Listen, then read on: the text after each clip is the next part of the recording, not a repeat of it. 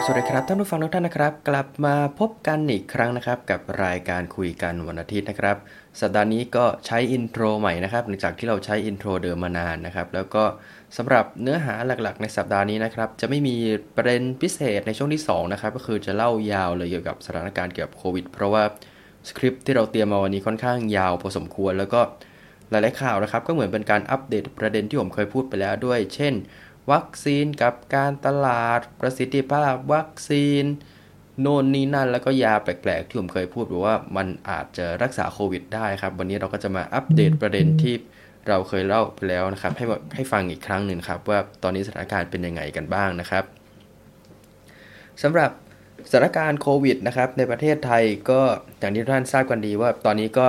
ระดมฉีดแอสตราเซเนกาเข็มที่ 2 กันแล้ว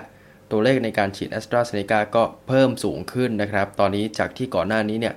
วัคซีนที่ยอดสูงชะลูดเลยก็คือเป็นเซโนแวคตอนนี้แอสตราก็เริ่มไล่ขึ้นมาเรื่อยๆ แล้ว แต่ว่าในส่วนของตัวเลขผู้ติดเชื้อใหม่นะครับ ถ้าเกิดดูข้อมูลจาก Our in Data นะครับ ก็จะพบว่า ตอนนี้เนี่ย ตัวเลขผู้ติดเชื้อใหม่นะครับ อันนี้คือ Our in Data เขาจะคิดจากค่าเฉลี่ย 7 วันนะครับ แล้วก็มาพอตเป็นกราฟ สิ่งที่เห็นก็คือ ยอดของมาเลเซีย บรูไน ประเทศไทยนะครับ แล้วก็มีกลุ่มประเทศจำนวนหนึ่งนะครับ ก็คือประมาณนี้ที่ยอดเริ่มหันหัวลงแล้วนะครับ จากที่ตอนแรกเหมือนพุ่งสูงขึ้นนะครับ ซึ่งก็อาจจะแสดงให้เห็นว่า 1. มีการควบคุมการระบาดที่ดีขึ้น 2. กลุ่มประเทศเหล่านี้เริ่มมีการฉีดวัคซีนมากขึ้นเพื่อกระตุ้นภูมิคุ้มกันหมู่ หรือ 3 อาจเป็นไปได้ว่าเมื่อเวลาผ่านไปเชื้อไวรัสเหล่านี้เนี่ยอาจจะลดประสิทธิภาพลงนะครับ เมื่อเวลาผ่านไป อันนี้ก็อาจเป็น 3 ปัจจัยหลักที่เกี่ยวข้องกับตัวสถานการณ์โควิดในแถบภูมิภาคอาเซียนของเราตอนนี้นะครับ ซึ่งเทียบสถิติเคสใหม่นะครับ โดยวัดจากค่าเฉลี่ยในรอบ 7 วันเนี่ย ประเทศไทยตอนนี้อยู่ที่อันดับ 3 นะฮะ อันดับ 1 ตอนนี้คือมาเลเซียนะครับ กราฟสูงชะลูดเลย แต่ว่าตอนนี้ก็เหมือนจะดิ่งลงมาแล้ว แล้วก็อันดับ 2 ก็คือบรูไนซึ่งอยู่สูงกว่าไทยนิดหน่อยนะครับ แล้วก็อันดับ4นะครับก็คือฟิลิปปินส์ตามมาด้วยเวียดนาม พม่า อินโดนีเซีย ลาว สิงคโปร์แล้วก็กัมพูชานะครับ อันนี้ก็คือเรื่องของสถิติของโควิดในแถบอาเซียนนะครับ ทีนี้เราลองไปดูตัวเลขของประเทศที่ได้รับวัคซีนกันบ้างนะฮะไปกันที่เปอร์เซ็นต์ของประชากรที่รับวัคซีนอย่างน้อย 1 เข็มกันก่อนนะครับ อันดับ 1 ก็ งไม่ต้องพูดกันแล้วนะครับ สิงคโปร์ทะลุ 70%มาตั้งแต่ไหนแต่ไรแล้ว แล้วก็อันดับ 2 นะครับ ตอนนี้คือกัมพูชานะครับ อยู่ที่ประมาณ 65%นะครับ ประมาณ 60 กว่าเปอร์เซ็นต์ได้ แล้วก็อันดับ 3 ก็คือมาเลเซียที่ประมาณ 60%นิดๆนะฮะแล้วก็ตามมาด้วยบรูไนแล้วก็ประเทศไทยนะครับ ประเทศไทยตอนนี้อยู่ที่ประมาณ 30 กว่าเปอร์เซ็นต์นะครับสำหรับ ค่าเฉลี่ยของทั้งประเทศที่รับวัคซีนอย่างน้อย 1 เข็ม แต่ว่ากรุงเทพตอนนี้รู้สึกจะอยู่ที่ประมาณ 80 กว่าเปอร์เซ็นต์และถ้าจะไม่ผิดนะฮะ ในส่วนของกลุ่มประเทศที่ได้รับวัคซีนครบ 2 เข็มหรือว่าครบโดสตามที่กำหนดแล้วแต่ยี่ห้อแล้วเนี่ย อันดับหนึ่งก็ตามสูตรครับสิงคโปร์นะครับ ซึ่งครบทะลุ 70%ทั้ง 2 เข็มไปแล้วตั้งแต่ประมาณช่วงเดือนออสิงหาคมนะครับ แล้วก็ ตามมาด้วยกัมพูชานะครับ ที่ตอนนี้สถิติอยู่ที่ประมาณ 50 กว่าเปอร์เซ็นต์นิดๆ แล้วก็ตามมาด้วยมาเลเซีย ลาวบรูไน อินโดนีเซีย ฟิลิปปินส์ และก็ไทยนะครับ ไทยตอนนี้อยู่ที่ประมาณ 10 กว่าเปอร์เซ็นต์นะครับสำหรับตัวเลขของผู้ที่ประชากรทั้งประเทศที่รับวัคซีนอย่างน้อย 2 เข็มแล้วคือครบโดสแล้วนั่นเองนะครับ ซึ่งโอเคแหละ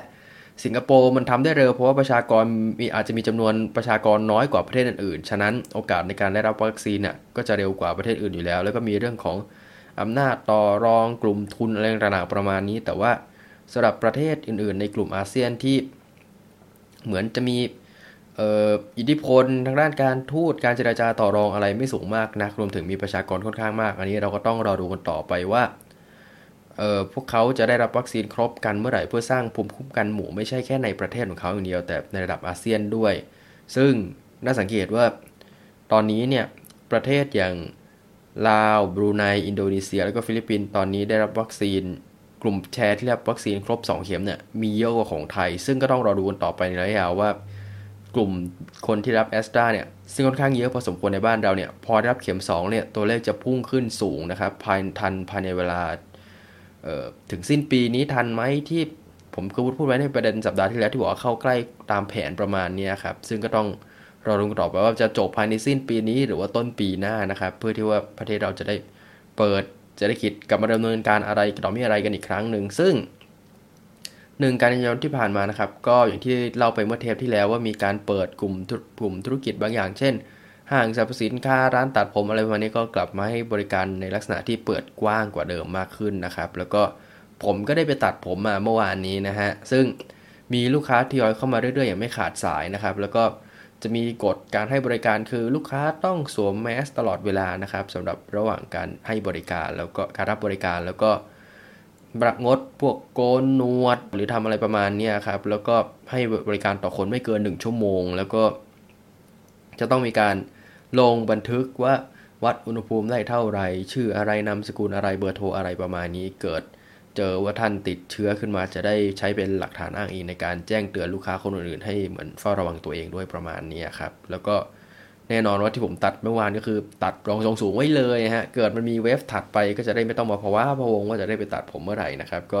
ตัดสั้นมันไว้ก่อนเลยนะฮะนอกจากนี้นะครับก็จะมีประเด็นเรื่องเกี่ยวกับ การอภิปรายไม่ไว้วางใจนะครับ ที่ได้ผ่านไปแล้ว ซึ่งก็มีประเด็นเกี่ยวกับโควิด -19 หลาย ๆ อย่างเลย แต่ว่าที่หลายๆคนตั้งข้อสังเกตก็คือเรื่องเกี่ยวกับตัววัคซีนนะครับ ซึ่งก็มีทั้งเรื่องสัญญาระหว่างแอสตราเซเนกากับรัฐบาลไทยที่พักก้าวไกลเอามาเปิดเผยนะครับ แล้วก็มีเรื่องกับราคาต่อโดสที่ ทางฝั่งเพื่อไทยก็ระบุว่า ราคาที่ซื้อต้องซื้อจริงต่อโดสเนี่ยเหมือนมันจะลดลงเรื่อยๆ เพราะว่าเหมือนซีโนแวคมีการปรับราคา แต่ว่าราคาตามที่คอรมออนุมัติต่อโดสทำไมมันคงที่อยู่ที่ 17 เหรียญ ซึ่งทางองค์การเภสัชก็ออกมาระบุว่า มีการซื้อในราคาที่ลดลงจริง ซึ่งหลังจากนี้ก็ต้องรอดูกันต่อไปว่าหลักฐานใครจะน่าเชื่อถือกว่ากันหรืออะไรยังไงประมาณนี้ครับ ก็ต้องรอดูกันต่อไปว่า ทางเพื่อไทยจะฟ้องปปชไหมจะมีหลักฐานอะไรเพิ่มเติมออกมาอีกหรือเปล่าประมาณนี้นะครับ อันนี้ก็คือเก็บตกจาก การอภิปรายไม่ไว้วางใจที่ผ่านมานะครับในส่วนที่เกี่ยวข้องกับโควิดนะฮะและที่ผมจำได้ ซึ่งจริง ๆ อภิปรายรอบนี้ผมไปดันไปจำแต่ไอ้ประเภทที่ว่า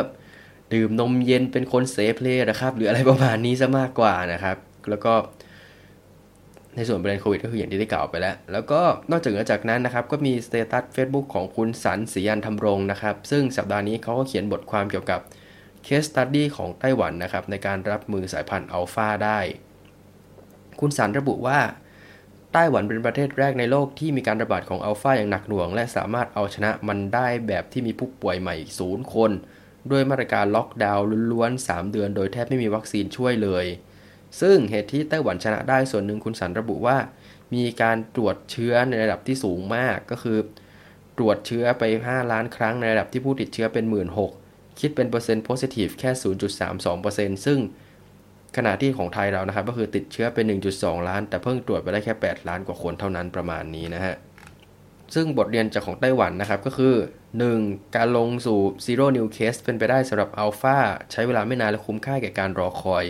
ไต้หวันทำได้ใน 3 เดือนด้วยล็อกดาวน์เลเวล3โดยที่ยังไม่ได้ใช้ระดับสูงสุดคือล็อกดาวน์เลเวล4เลยด้วยซ้ำนะครับ แล้วก็มีเรื่องเกี่ยวกับการถ้าเกิดระบาดวงกว้างแล้วควบคุมไม่ทัน อัตราการตายจะสูงมากระดับ 5% ซึ่งมันก็สอดคล้องกับที่ผมเล่าไปอาทิตย์ที่แล้วครับ ประเภทที่ว่าถ้าเกิดท่านไปเว็บฝรั่งก็จะเจอแค่บอกว่า อุ้ยโควิดโอกาสรอด 99%โน่นนี่นั่น ซึ่งผมก็เล่าไปแล้วอาทิตย์ที่แล้วว่า มันมาจากตัวเลขของเคสทั้งหมดที่มีการระบุไว้ แล้วก็ในเคสนั้นอะก็จะแบ่งเป็นตัวเลขของผู้ที่รักษาแล้วหายกับตัวเลขของผู้ที่เสียชีวิต ซึ่งตัวเลขผู้ที่เสียชีวิตในอเมริกาแล้วก็ในไทยอะมันอยู่ที่ประมาณ 1%แล้วคนที่ติดเชื้อแล้วก็หายเนี่ยอยู่ที่ 99%แต่มันไม่ได้หมายความว่า โอกาสรอดชีวิตจากโรคนี้ 99%เพราะว่าไอ้ที่รอตรงเนี้ยก็คือเขาพวกเขาไปเข้าโรงพยาบาล ได้รับการรักษาโน่นนี่นั่น ถ้าเกิดติดเชื้อกันหนักๆแล้วไม่พวกเขาไม่มีฟัซิลิตี้ในการรักษารัฐบาลไม่สามารถเยียวยาพวกเขาได้ หรือมีปัจจัยอื่นๆประมาณเนี้ยตัวเลขมันจะลดลงจาก 99%ลงไปเรื่อยๆนะครับ ซึ่งคุณสารระบุว่า มันอาจจะอยู่ที่ 5%ซึ่ง5%เทียบเป็นตัวเลขประชากรก็ถือว่าไม่น้อยเลยนะฮะ แล้วก็ สำหรับเคสของประเทศไทยนะครับ ซึ่งคุณสันได้ระบุถึงปัญหาต่างๆ แล้วก็ความเชื่อต่างๆที่เกิดขึ้นนะครับ มีดังนี้ก็คือเรื่องแรก เรื่องที่ว่าตัวเลขรายงานผู้ติดเชื้อต่ำกว่าความเป็นจริงหรือเปล่า ของจริงน่าจะติดเชื้อระดับ 5-6 ล้านคนแล้วไหม คุณสันระบุว่าถ้ามีการติดเชื้อที่ undetected ขนาดนั้น ก็จะเป็นการระบาดทั่วไปที่ไม่ได้ควบคุม อัตราการตายจะมากกว่า 5%หรือมีคนตายมากกว่า 300,000 คนภายในสอสาขออภัยครับ มีอัตราการตายมากกว่า 3 0 0 0 0 0 คนภายใน 2 เดือนที่ผ่านมา ซึ่งมันไม่ใช่เพราะคงเก็บศพไม่ทันแน่ ๆ แล้วก็ความเชื่อที่ 2 ก็คือ เราอาจจะเข้าใกล้ herd immunity คือติดเชื้อ 30 ล้านคนภายในปีนี้ ที่เหลือก็คือด้วยวัคซีนเหมือนกับไข้หวัดใหญ่ตัวอื่น ซึ่งคุณสารระบุว่าหากติดเชื้อ 30 ล้านคนภายใน 3-4 เดือน ก็คือจะตายกัน1ล้าน5แสนคนขึ้นไป ซึ่งมันเกิดขึ้นไม่ไหวแน่ แล้วก็ไม่มีทางที่ไข้หวัดใหญ่จะ ฆ่าชีวิตผู้คนไปได้มากขนาดนี้นะฮะ ความเชื่อที่ 3 ก็คือ ตายด้วยอุบัติเหตุมากกว่า คนจะอดตายฆ่าตัวตายมากกว่า จะกลัวโควิดมากเกินไปไหม เปิดเศรษฐกิจไปเลย herd immunity ไปเลยไม่ต้องรอวัคซีนดีไหม คุณสารระบุว่า ต้องจำไว้ว่าอัตราการตายคือ 5%ถ้าเกิดปล่อยให้มี herd immunity โดยธรรมชาติ คุณอยู่บ้านคุณทำอะไรต่างก็มีโอกาสตายได้ประมาณนี้ครับ แล้วก็ ถ้าเกิด herd immunity แบบไม่ใช่วัคซีนก็จะสร้างโอกาสในการสูญเสียได้มากกว่า ก็คือเหมือนที่ผมเคยเล่าในพอดแคสต์ไปปีที่แล้วที่บอกว่าสวีเดนหรือหลาย ๆ ประเทศที่ทำ herd immunity กันแบบไม่ต้องใช้วัคซีน ก็จะมีเรื่องของอัตราการเสียชีวิตที่ค่อนข้างสูงพอสมควร แล้วก็ เรื่องเกี่ยวกับความเชื่อที่ว่าบุคลากรสาธารณสุขไทย และระบบสุขภาพของไทยเอาโควิดอยู่จริงหรือเปล่า คุณสารระบุว่า สิ่งที่ต้องชมเชยเกี่ยวกับประเทศเราก็คือ เราสามารถยันตัวเลขผู้เสียชีวิตได้อยู่ที่ระดับต่ำกว่า 1%ซึ่งหายากมากนะครับ เพราะเขาบอกว่าประเทศที่ตัวเลขการระบาดมาถึงจุดนี้และเร็วขนาดนี้ แต่ยันตัวเลขไว้ที่1%นี่ถือหายากมาก เสียชีวิตต่ำมากทั้งที่การระบาดเกิดขึ้นเฉียบพลันภายใน2-3 เดือน ทั้งนี้คุณสันก็ได้แนะนำเพิ่มเติมปิดท้ายว่าคำขอบคุณที่ดีที่สุดคืออย่าเพิ่งรีบออกจากบ้านไปเสี่ยงรับเชื้อเพราะอดใจไม่ไหวแล้ว ขอให้อดเปรี้ยวกินหวานไว้ดีกว่าครับ อีกไม่นานเกินรอครับ ซึ่งพอถึงอ่านตรงนี้ผมก็จะนึกย้อนไปถึงสิ่งที่ผมเคยเล่าไว้ในรายการเทปก่อนๆนะฮะก็คือเรื่องเกี่ยวกับบุคลากรแนวหน้า อสมแพทย์ พยาบาล เจ้าที่โรงพยาบาลทุกท่านประมาณนี้ หลังเสร็จศึกสงครามตรงนี้เราขอบคุณฐานผ่านศึกเหล่านี้เนี่ยด้วยสวัสดิการที่ดีขึ้น ตารางการทำงานที่เหมาะสมยิ่งขึ้น แล้วก็ ปรับปรุงเรื่องของเบี้ยเลี้ยงอะไรต่างเพื่อสร้างความจูงใจ ไม่ใช่แค่แบบปบมือขอบคุณเป็นพิธีแล้วก็จบไป เพราะว่าไอ้เรื่องแบบนี้มันคือเรื่องลองเทอมตรงเนี้ยมันสะท้อนให้เห็นแล้วว่า พวกเขาทำงานหนัก เรื่องของเวลาในการทำงานจำนวนบุคลากรที่เพียงพอการเตรียมพร้อมระบบสาธารณสุขต่างๆ ตรงนี้เราพร้อมมากน้อยแค่ไหนในระยะยาวถ้าเกิดมีอะไรแบบนี้ขึ้นมาอีก อันนี้ก็คือเป็นคำถามที่ฝากไว้ให้กับผู้ที่มีส่วนเกี่ยวข้องได้คิดกันนะฮะหลังจากจบโควิดไปแล้ว ไปกันที่เรื่องเกี่ยวกับประสิทธิภาพวัคซีนกันบ้างนะครับ หลายๆท่านที่ฟังรายการของเราคงจะจำได้ว่า เราเคยมีจัดเทปพิเศษ เทปหนึ่งไปนะครับ ที่อินโทรเป็นเพลงฉีดยาของคุณอูธนาธรนะฮะ แล้วก็จะพูดเรื่องเกี่ยวกับประสิทธิภาพของวัคซีนแต่ละยี่ห้อว่าประสิทธิภาพสูงมากน้อยแค่ไหนอะไรประมาณนี้ครับ แล้วก็จะมีเรื่องเกี่ยวกับประเด็นกับซิโนแวคด้วย ซึ่งตอนนี้ก็มี paper อันนึงที่หลาย ๆ คนออกมา แชร์กันพอสมควรเลยครับ จริงๆ มันไม่เชิง paper ครับ มันคือบทความใน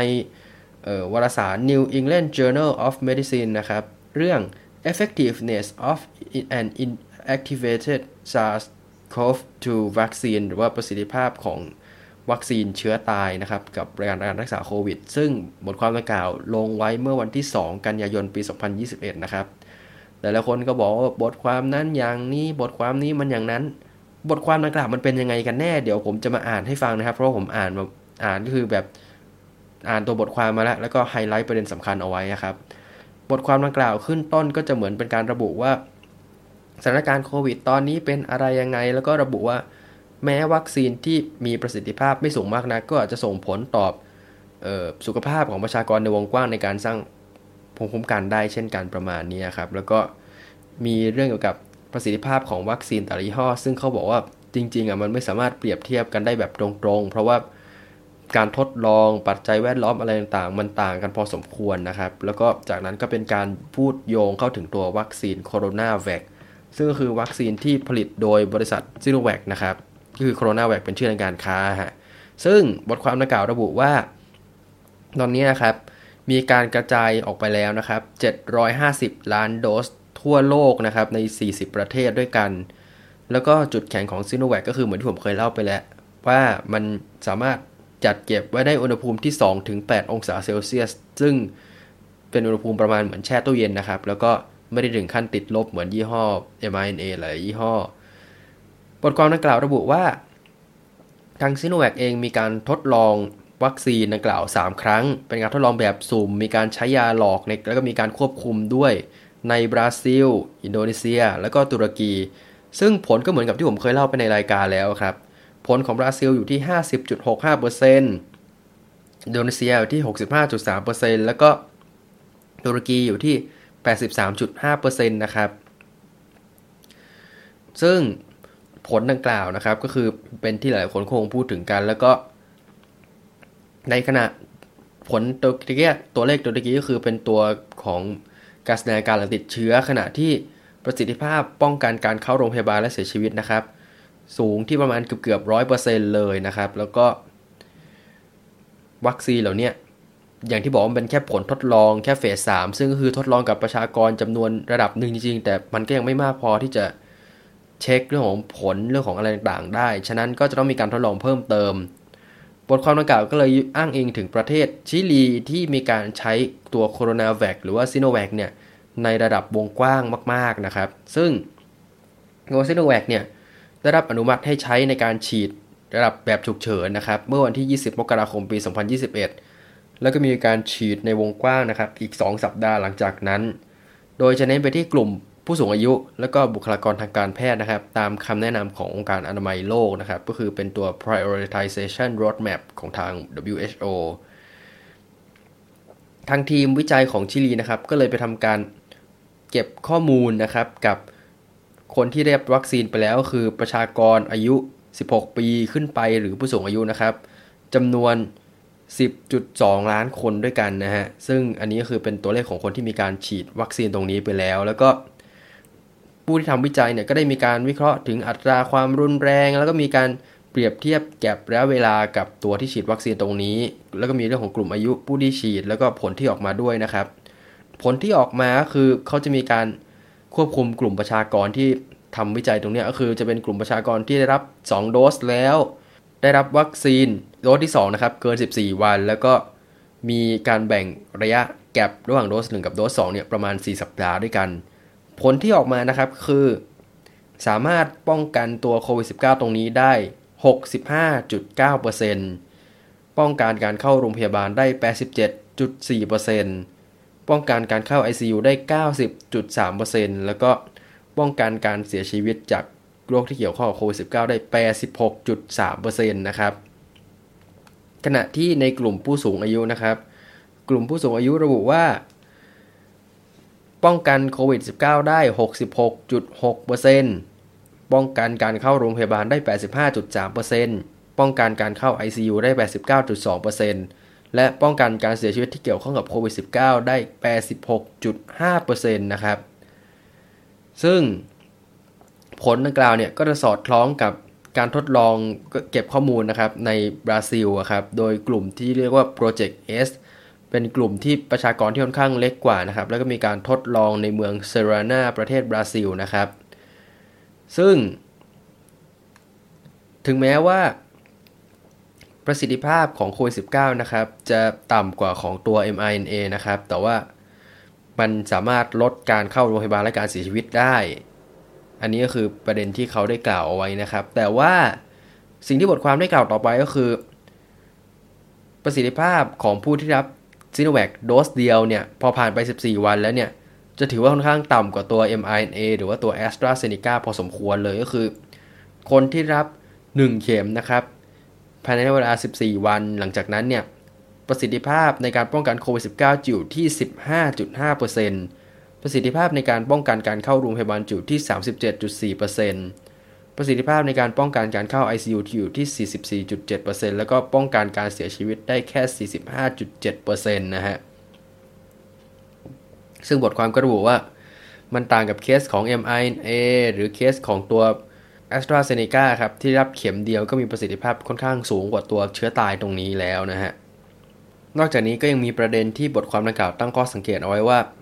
วัคซีน mRNA สามารถป้องกันการแพร่ระบาดของเชื้อได้ แล้วก็มีการ ป้องกันของเป็นการปกป้องคนที่ยังไม่ได้ฉีดวัคซีนทางอ้อมไปในตัวด้วย แต่ว่าตัว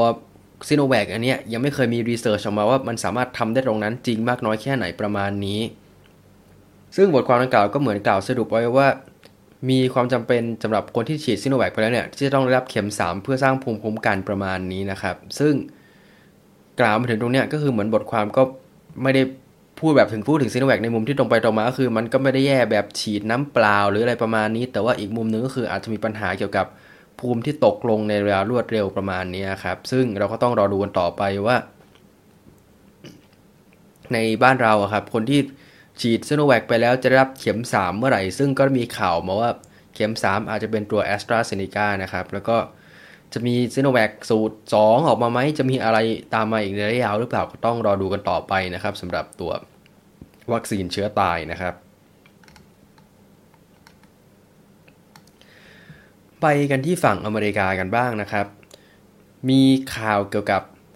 วัคซีน เอ้ย บริษัทที่ผลิตวัคซีนชื่อดังรายหนึ่งนะครับ กับตัวเลขรายได้ที่พุ่งสูงขึ้นมากนะครับ นั่นก็คือไฟเซอร์นะฮะ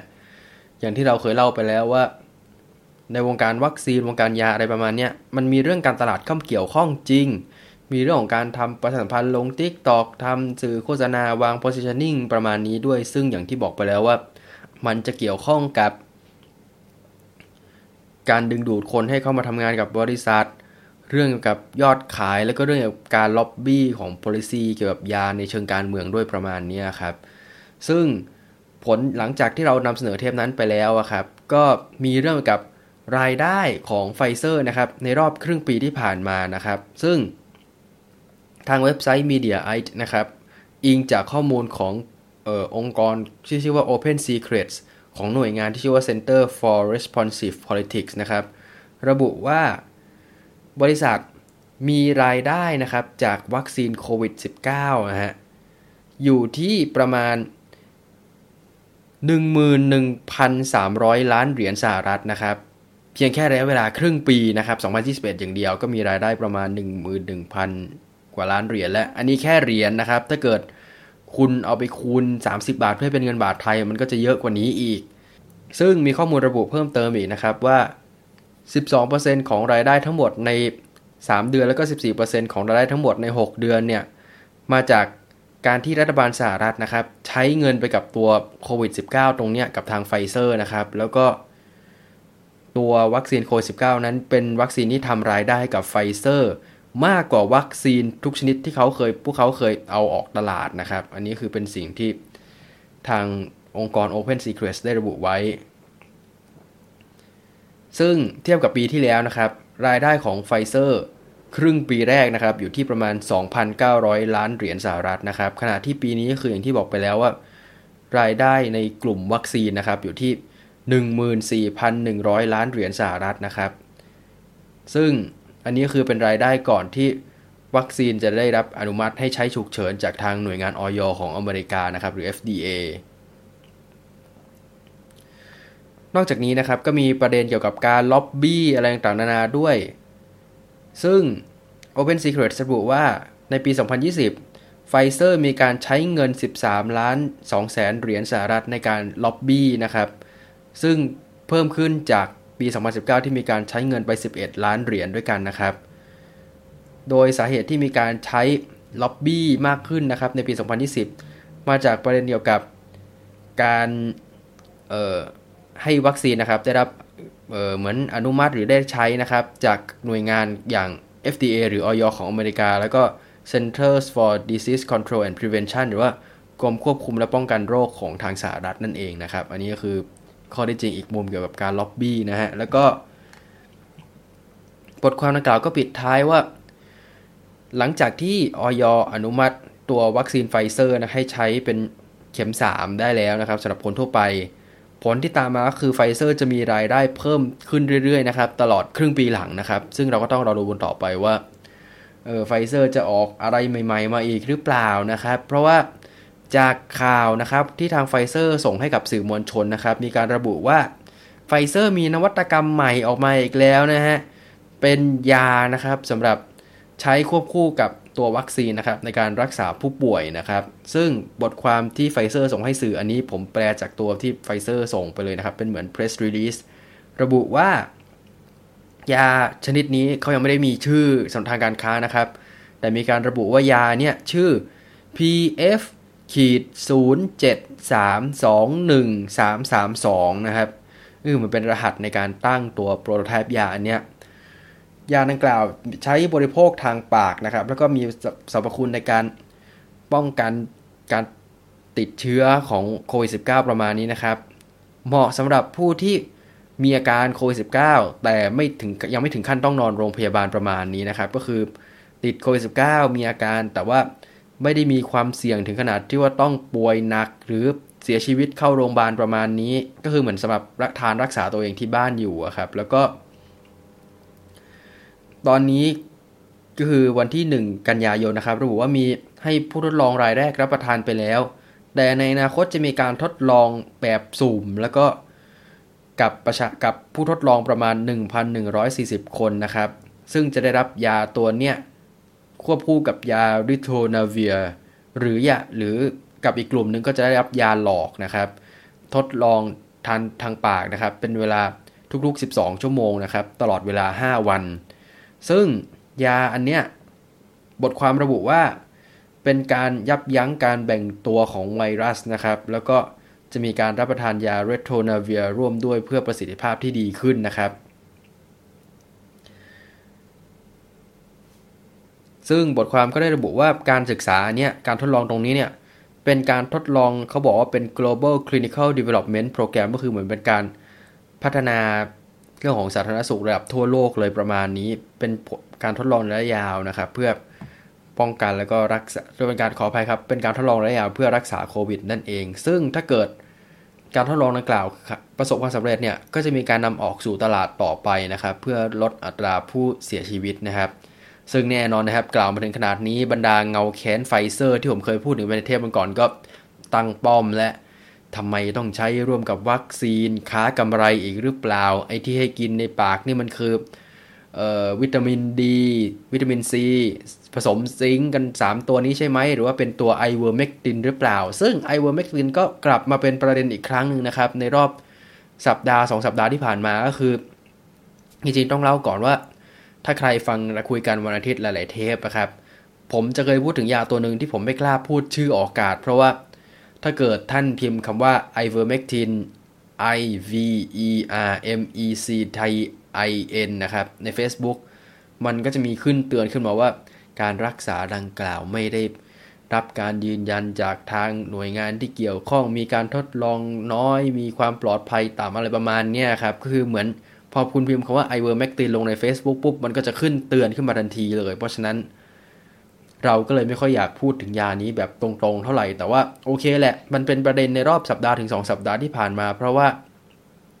เริ่มมีหลาย ๆ เสียงที่เริ่มตั้งข้อสังเกตกับยาดังกล่าว แล้วก็มีบางคนพูดถึงยาอันนี้ว่าเป็นยาฆ่าพยาธิในม้าโอ้ยยาเอายาสำหรับม้ามากินกับคนหรือหรืออะไรประมาณนี้ครับ ก็เลยกลับมาเป็นประเด็นอีกครั้งเกี่ยวกับตัว ยาดังกล่าวนะครับ ยาไอเวอร์เมกติน ซึ่ง ล่าสุดนะครับ Joe Rogan นักจัดรายการพอดแคสต์ที่มีชื่อเสียงแล้วก็ชื่อเสียสำหรับบางคนนะครับ เพราะว่าแกจะชอบเชิญพวกแบบเออทฤษฎีสมคบคิดเชิญอะไรแปลกๆ มาออก ซึ่งผมก็ฟังนะสนุกดี แกรักษาโควิด -19 ที่แกเป็นด้วยการรับประทานไอเวอร์เมกตินร่วมกับวิตามิน แล้วก็ แร่ธาตุอาหารเสริมอะไรหลายอย่างที่แกเคยพูดในรายการไปแล้ว ใช้เวลา 3-4 วัน แกก็หายมาเป็นปกติดี แต่หลายคนก็ตั้งข้อสังเกตว่าเออไอเวอร์เมกตินมันมันจะได้ผลจริงเหรอเพราะว่ามันคือยาฆ่าพยาธิซึ่งมันก็จะถูกใช้ในม้าใช้ในสัตว์เลี้ยงต่างๆ มันจะมีสินค้าหนึ่งขายในอเมริกาครับ เป็นเหมือนยาฆ่าพยาธิสำหรับสุนัข ชื่อ Heartgard หรืออะไรประมาณนี้นี่แหละ ก็จะมีกลุ่มคนที่ต่อต้านแบบไอเวอร์เมกตินก็จะบอกแบบว่าอุ้ยเอาอาหารหมาเอาแบบยาสำหรับหมาไปกินไหมมีไอเวอร์เมกตินเหมือนกันหน้าอะไรประมาณนี้ ซึ่งไอเวอร์เมกตินเนี่ยมันคือยาฆ่ายาฆ่าพยาธิสำหรับม้าจริงหรือเปล่า มันใช้กับคนได้ไหมเราก็เลยย้อนไปถึงต้นตอจุดกำเนิดของตัวยาไอเวอร์เมกตินอันนี้นะครับ อันนี้คืออิงจากข้อความที่เอ่อ Nobel Assembly at Karolinska Institute นะครับ มอบรางวัลโนเบลนะครับปี 2015 สาขาสรีระวิทยาหรือยานะครับให้กับวิลเลียมซีแคมป์เบลล์และซาโตชิโอมูระนะครับซึ่งสองคนนี้ก็คือผู้ที่คิดค้นยาตัวดังกล่าวขึ้นมานะครับบทความของ Nobel Assembly นะครับระบุว่าจุดกำเนิดของยาเนี่ยเริ่มมาจากที่คุณซาโตชิโอมูระนะครับเป็นนักจุลชีววิทยาชาวญี่ปุ่น ซึ่งก็ได้ไปพบกับตัว แบคทีเรียที่ชื่อว่า Streptomyces นะครับ ซึ่ง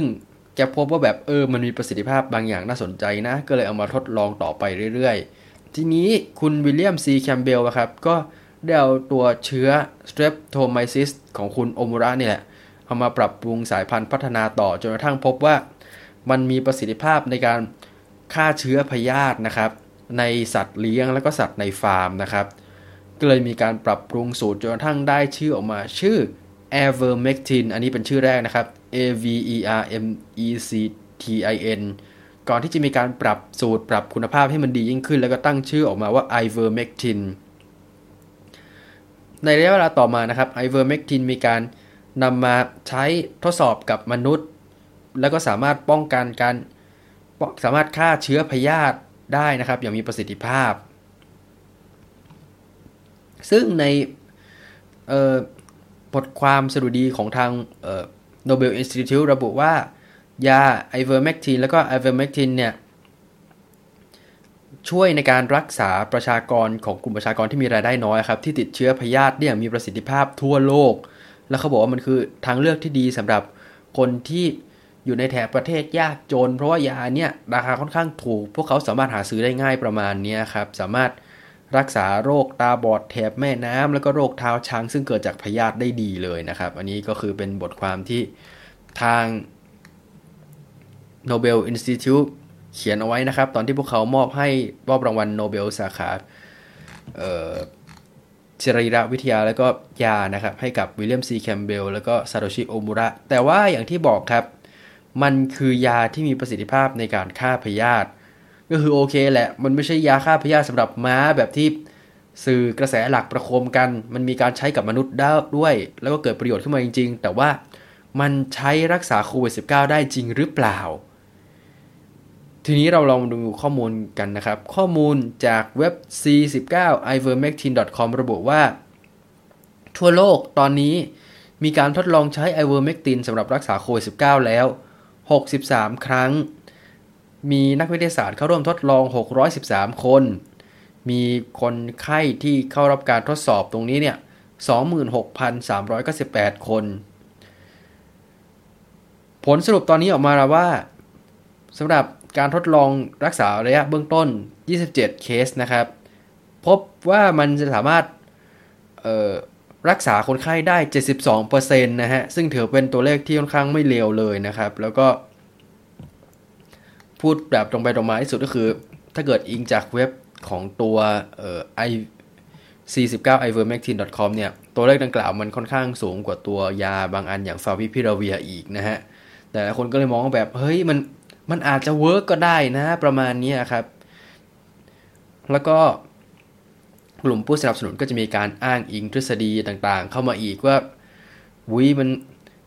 รัฐบาล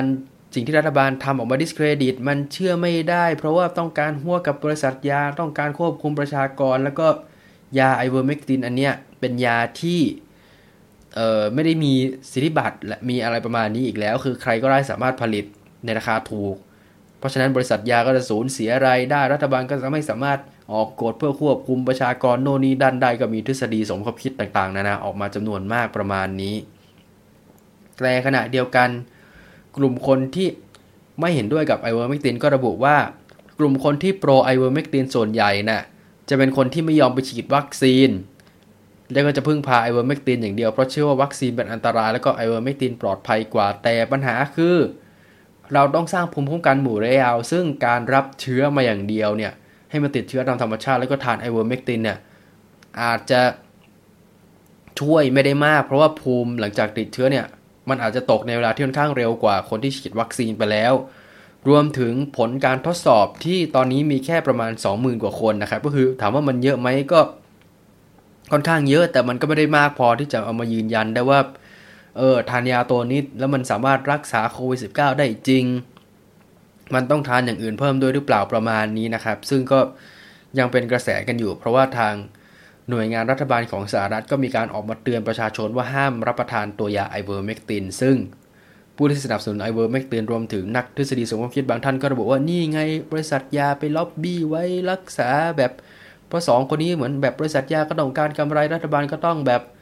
ควบคุมประชากรออกกฎต่างๆ ให้มากที่สุดให้ทุกคนอยู่ในโอวาทประมาณนี้ก็เลยฮั้วกันไม่ให้ยอมออกยาตัวนี้ใช่ไหมก็มีทฤษฎีต่างๆ นานาออกมาพอสมควรประมาณนี้ครับ ถ้าเกิดท่านใดที่เล่น Reddit นะครับ ก็ลองไปดูกรุ๊ปกันได้ครับ มันจะมีกรุ๊ป Ivermectin นะครับ ที่พูดถึงยาว่าแบบเออ มันดีอย่างนั้นมันดีอย่างนี้ประมาณนี้ครับ ซึ่งก็เอามาประกอบ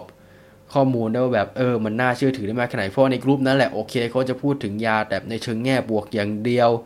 แต่ขณะในการสื่อกระแสหลักก็จะพูดถึงยาเนี่ยในเชิงแง่ลบอย่างเดียว บางคนก็ตีหัวไปเลยว่าแบบเป็นยาสำหรับม้าเท่านั้นประมาณนี้ ซึ่งจริงๆมันไม่ใช่ ผมคงไม่สามารถบอกอะไรมากไปกว่า ได้ว่าเออให้รอดูระยะยาวต่อไปดีกว่าว่ามันจะเป็นอะไรยังไงประมาณนี้ เพราะว่าในบ้านเราถ้าผมเคยหาข้อมูลก็คือยาชนิดนี้เนี่ยมันเป็นยากำพร้าก็คือเป็นยาที่ไม่ได้ทำยอดขายทำอะไรได้มากถล่มทลาย แต่ว่าก็มันก็เป็นยาที่แบบเออก็ให้เอาเข้ามาได้ เพราะว่ามันก็มีคนแบบ ต้องการระดับหนึ่งแต่มันไม่ได้เยอะมากพอที่จะเป็นยาที่ทำกำไรทำอะไรประมาณนี้ได้ แล้วก็เหมือนเคยอ่านเจอว่า มันมีเรื่องข้อกฎหมายมีอะไรหลายอย่างที่ทำให้ยาเนี้ยไม่สามารถนำมาใช้แจกจ่ายประชาชนได้จริง ซึ่งสมมติว่าถ้าเกิดยาอันเนี้ยทางหน่วยงานที่เกี่ยวข้องจำได้รู้สึกจะทางจุฬาครับกำลังทดลองอยู่ สมมติว่าถ้าเกิดทดลองมัน work จริง และต้องการกระจายให้ประชากรได้มากที่สุดประมาณนี้ครับก็อาจจะต้องไปแก้ข้อกฎหมาย แก้ระเบียบแก้อะไรต่างๆนานาด้วยเพื่อให้ยาในเก่าสามารถกระจายได้นะครับอันนี้ก็ต้องรอดูกันต่อไปว่าผลทดลองในบ้านเราจะออกมาเป็นยังไงนะฮะยังอยู่กันจุดสำหรับเรื่องสุดท้ายนะครับ ยังอยู่กันที่อเมริกาเช่นเคยนะครับ คราวนี้เป็นเรื่องเกี่ยวกับการรักษาโควิด -19 วิธีใหม่นะครับ ซึ่งมันจะไม่เหมือนเคสก่อนที่ผมเล่าแล้ว ที่บอกให้ทาน เอ่อ colloidal silver ครับ จนกระทั่งตัวของท่านกลายเป็นสีเงิน หรืออะไรประมาณนั้นไม่ใช่แล้วมันจะไม่เหมือนกับที่ผมเล่าไปที่แล้ว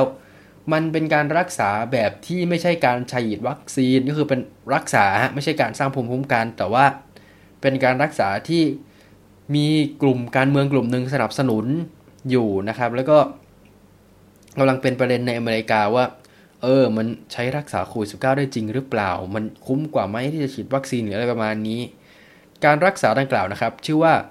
monoclonal antibody นะครับ ซึ่งข้อมูลจากทางโรงพยาบาลจุฬาในประเทศไทยนะครับ ระบุว่า monoclonal antibody คือแอนติบอดีที่สร้างจากเซลล์เม็ดเลือดขาวที่ออกแบบมาให้มีความจำเพาะต่อความต้องการ monoclonal antibody ที่ใช้รักษาโควิด -19 มีทั้งแบบผสมและไม่ผสม ปัจจุบันสำนักงานคณะกรรมการอาหารและยาหรืออย อนุมัติการใช้ยาแอนติบอดีแบบผสมรักษาผู้ติดเชื้อไวรัสโคโรนา 2019 แบบมีเงื่อนไข ภายใต้สถานการณ์ฉุกเฉิน เช่นเดียวกับอีกหลายประเทศ โดยยาแอนติบอดีแบบผสม เป็นแอนติบอดีชนิดโมโนโคลนอล2 ชนิด คือแอนติบอดีที่สกัดจากหนูซึ่งถูกดัดแปลงพันธุกรรมให้มีระบบภูมิคุ้มกันอย่างมนุษย์ และแอนติบอดีที่สกัดจากผู้ที่หายป่วยจากโควิด -19 เมื่อเข้าสู่ร่างกาย จะทำให้ไวรัสอ่อนกำลังลง และยับยั้งการติดเชื้อภายในร่างกายผู้ป่วยลงได้ ผลการวิจัยพบว่า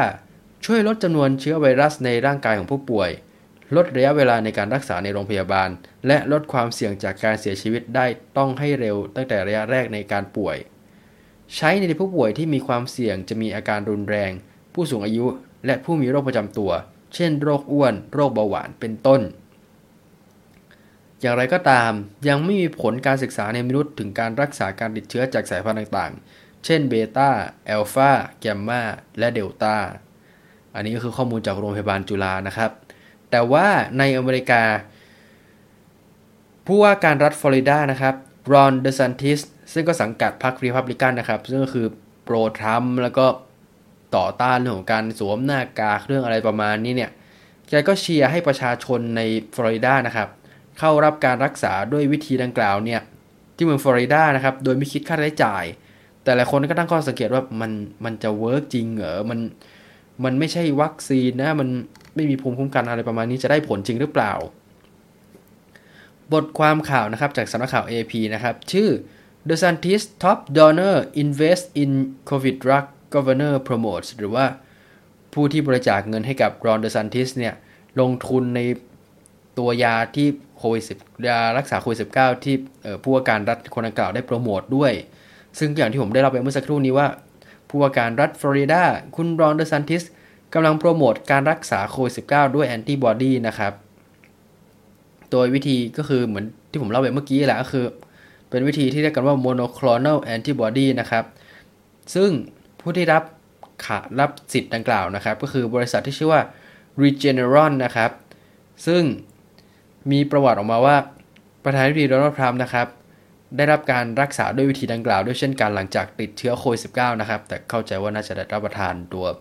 ยาอื่นหรือวิตามินอื่นๆร่วมด้วย ซึ่งทางสำนักข่าว AP พบว่ามีทั้งบริษัทที่เคยให้การสนับสนุนสายรีพับลิกันนะครับ แล้วก็สายเดโมแครตลงทุนในตัว Regeneron ด้วยเช่นกันนะครับ ก็คือ ทั้งบริษัทซิตาเดลนะครับที่บริจาคเงินให้กับรอนเดซันติสนะครับ10.75 ล้านเหรียญสหรัฐนะครับ แล้วก็บริษัท BlackRock นะครับที่ให้การสนับสนุนพรรคเดโมแครตคือคนละฝั่งกับคุณรอนนะฮะก็ลงทุนในบริษัทดังกล่าวด้วยเช่นกัน ซึ่งรอนเดซันติสนะครับก็ได้แจ้งกับประชาชนชาวฟลอริดาว่าเออให้เขารับการรักษาด้วยแอนติบอดีในช่วงเดือนสิงหาคมที่ผ่านมานะครับ หลังจากที่ โควิด -19 นะครับกลับมาระบาดอีกครั้งที่เมืองฟลอริดานะครับ แล้วก็มีการพูดคุยถึงสรรพคุณว่า เออให้ประชาชนเข้ามารับการรักษาเร็วที่สุดนะหลังจากที่ติดเชื้อครับ เพื่อให้ได้การรักษาที่แม่นยำแล้วก็ถูกต้องนะครับ แล้วเขาก็บอกว่าตัวไอเทคโนโลยีของ Regeneron เนี่ย ตรงนี้เนี่ย มันลดโอกาสในการเข้าโรงพยาบาลได้ แล้วก็มีการพูดอีกว่า reducing hospital admissions has got to be a top priority หรือบอกว่าเออการลดการเข้าโรงพยาบาลเนี่ยคือ priority หลักสูงสุดของเราณนะตอนนี้นะครับ แต่ขณะเดียวกันสำนักข่าว AP ก็ระบุว่า ถึงแม้ว่าผู้เชี่ยวชาญหลายคนจะเห็นด้วยที่บอกว่า การลดจำนวนคนเข้าโรงพยาบาลเนี่ยคือประเด็นสูงสุด แต่ว่าวัคซีน คือวิธีที่ดีที่สุดจะทำแบบนี้ ไม่ใช่การ รักษารักษาหลังติดเชื้อประมาณนี้ครับก็คือเหมือนเขาบอกว่าการวิดีโอแก้ ซึ่งยาไอตัวตัวไอโมโนโคลนอลแอนติบอดีนะครับของ Regeneron เนี่ยถ้าเกิดได้รับภายใน 10 วัน หลังจากได้รับติดเชื้อเนี่ยจะมีโอกาสลดอัตราการเข้าโรงพยาบาลและเสียชีวิตได้ 70%ขณะที่วัคซีน 3 ยี่ห้อในอเมริกาครับก็คือไฟเซอร์เอ่อโมเดอร์นาแล้วก็จอห์นสันหรือจอห์นสันเนี่ยถ้าเกิด ใช้ในคือมีการพิสูจน์ออกมาแล้วว่า สามารถลดอัตราการเข้าโรงพยาบาลได้ถึง 95%เลย ซึ่งคือตัวเลขมันค่อนข้างต่างพอสมควรทั้งตัววัคซีนแล้วก็ตัว Regeneron ตรงนี้ครับ ซึ่งดรลีอานาเวนนะครับ ซึ่งเป็นผู้เชี่ยวชาญเกี่ยวกับสุขภาพที่มหาวิทยาลัยจอร์จวอชิงตันนะครับ ระบุว่า โอเคแหละ ถึงแม้ว่าโมโนคลอ a แอนติบอดีเนี่ยจะสามารถ ป้องกันการเข้าโรงพยาบาล หรือการแสดงอาการแบบหนักๆได้เนี่ยสิ่งที่ดีที่สุดก็คือการป้องกันการติดเชื้อโควิด -19 ด้วยวัคซีนในตอนแรกนะครับ แล้วก็เตือนว่าโมโนคลอ a แอนติบอดีมันไม่ใช่การป้องกันการติดเชื้อ แต่มันเป็นการรักษา บทความดังกล่าวได้ระบุต่อนะครับว่า ผู้ว่าการรัฐเท็กซัสเกรกแอบบอตนะครับ ซึ่งมีนโยบายคล้ายๆ กับของรอนเดซันติสเลยต่อต้านการสวมหน้ากากในโรงเรียนหรืออะไรประมาณนี้ครับ ก็เข้ารับการรักษาโดยวิธีโมโนโคลนอลแอนติบอดีเช่นกันนะครับ หลังจากที่ติดเชื้อนะครับ โดยเกรกเนี่ยได้รับวัคซีนไปแล้วในช่วงเดือนธันวาคมที่ผ่านมานะครับ แล้วก็ไปรักษาด้วยวิธีดังกล่าว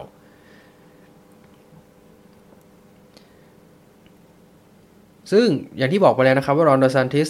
ต่อต้านเรื่องของการสวมหน้ากากในเขตโรงเรียนก็คือ จริงๆผมต้องเล่าก่อนว่า จะมีสายริพับลิกันหลาย ๆ คนที่เขาเชื่อว่า โอ้ยเด็กไม่เป็นอันตรายหรอกไม่ต้องฉีดวัคซีนให้เด็กไม่ต้องอะไรประมาณนี้ เพราะเขามองว่าอัตราการเสียชีวิตในเด็กมันต่ำมาก ฉะนั้นเขาก็เลยไม่ให้โรงเรียนนะครับ บังคับการสวมหน้ากากเพื่อป้องกันโควิด -19 แต่สำหรับผมนะ มันจะมีปัญหาก็คือเด็กจะรับเชื้อกลับไปโดยที่ไม่ได้แสดงอาการ แล้วก็เอาเชื้อกลับไปหาพ่อแม่ญาติพี่น้องอะไรประมาณนี้หรือเปล่าตรงนี้แหละที่อันตรายแล้วก็เลยแอบรู้สึกว่าแบบเออเห็นด้วยมากกว่าที่จะให้เด็กใส่หน้ากากหรืออะไรประมาณเนี้ยแต่ว่ารอนเดซันติสไม่เห็นด้วยแล้วก็มีการต่อต้านการใช้วัคซีนพาสปอร์ตนะครับ แล้วก็มีเปิดศึกกับบริษัท Norwegian Cruise Line นะครับ ที่ต้องการให้ผู้โดยสารเนี่ย แสดงเอกสารยืนยันว่า ฉีดวัคซีนแล้วถึงจะใช้บริการได้ แต่ว่ารอนเดซันติสก็ไม่เห็นด้วยนะครับ นอกจากนี้นะครับก็มีประเด็นอย่างที่ได้บอกไปแล้วคือประเด็นเกี่ยวกับการเมืองนี่แหละ คืออย่างที่เล่าไปแล้วว่าจะมีบริษัทซิตาเดลกับบริษัท BlackRock ที่ลงทุนในตัวเอ่อ Regeneron ตรงนี้ ซึ่งประเด็นของซิตาเดลก็ตกเป็นเป้านิ่ง เพราะว่าอย่างที่บอกไปแล้วว่าซิตาเดลบริจาคเงินสนับสนุนให้กับรอนเดซันติสแล้วก็มีการมาลงทุนกับตัว Regeneron ตรงนี้อีก ก็เลยมีคนมองว่าแบบเอ๊ะที่รอนสนับสนุนเทคโนโลยีตรงเนี้ยเป็นเพราะแบบล็อบบี้ทางการเมืองให้ไหมอะไรประมาณนี้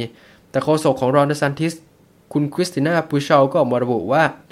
ซิตาเดลลงทุนในโมเดอร์นากับไฟเซอร์มากกว่าตรงนี้อีกประมาณนี้ครับ แต่ว่าหลายๆคนก็ยังตั้งข้อสังเกตอยู่ว่าเอ๊ะมันมีอะไรในกอไผ่หรือเปล่า นอกจากนี้ก็มีประเด็นเรื่องของต้นทุนในการรักษานะครับ วัคซีน ต้นทุนอยู่ที่ประมาณ 25 เหรียญนนะครับ ขณะที่ตัวไอ้โมโนคลอนอลแอนติบอดีของ Regeneron ตรงนี้เนี่ยต้นทุนนะครับอยู่ที่ประมาณ 1,000 เหรียญนนะครับ ซึ่งถือว่าสูงกว่ามาก แต่ว่า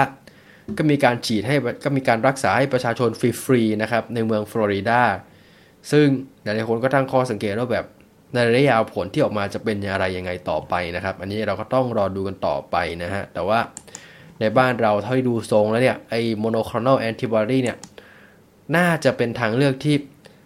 ไม่ได้รับความนิยมนะครับอย่างที่บอกไปแล้วว่ามันเป็นต้นทุนต้นทุนสูง มีปัญหาเรื่องที่ว่า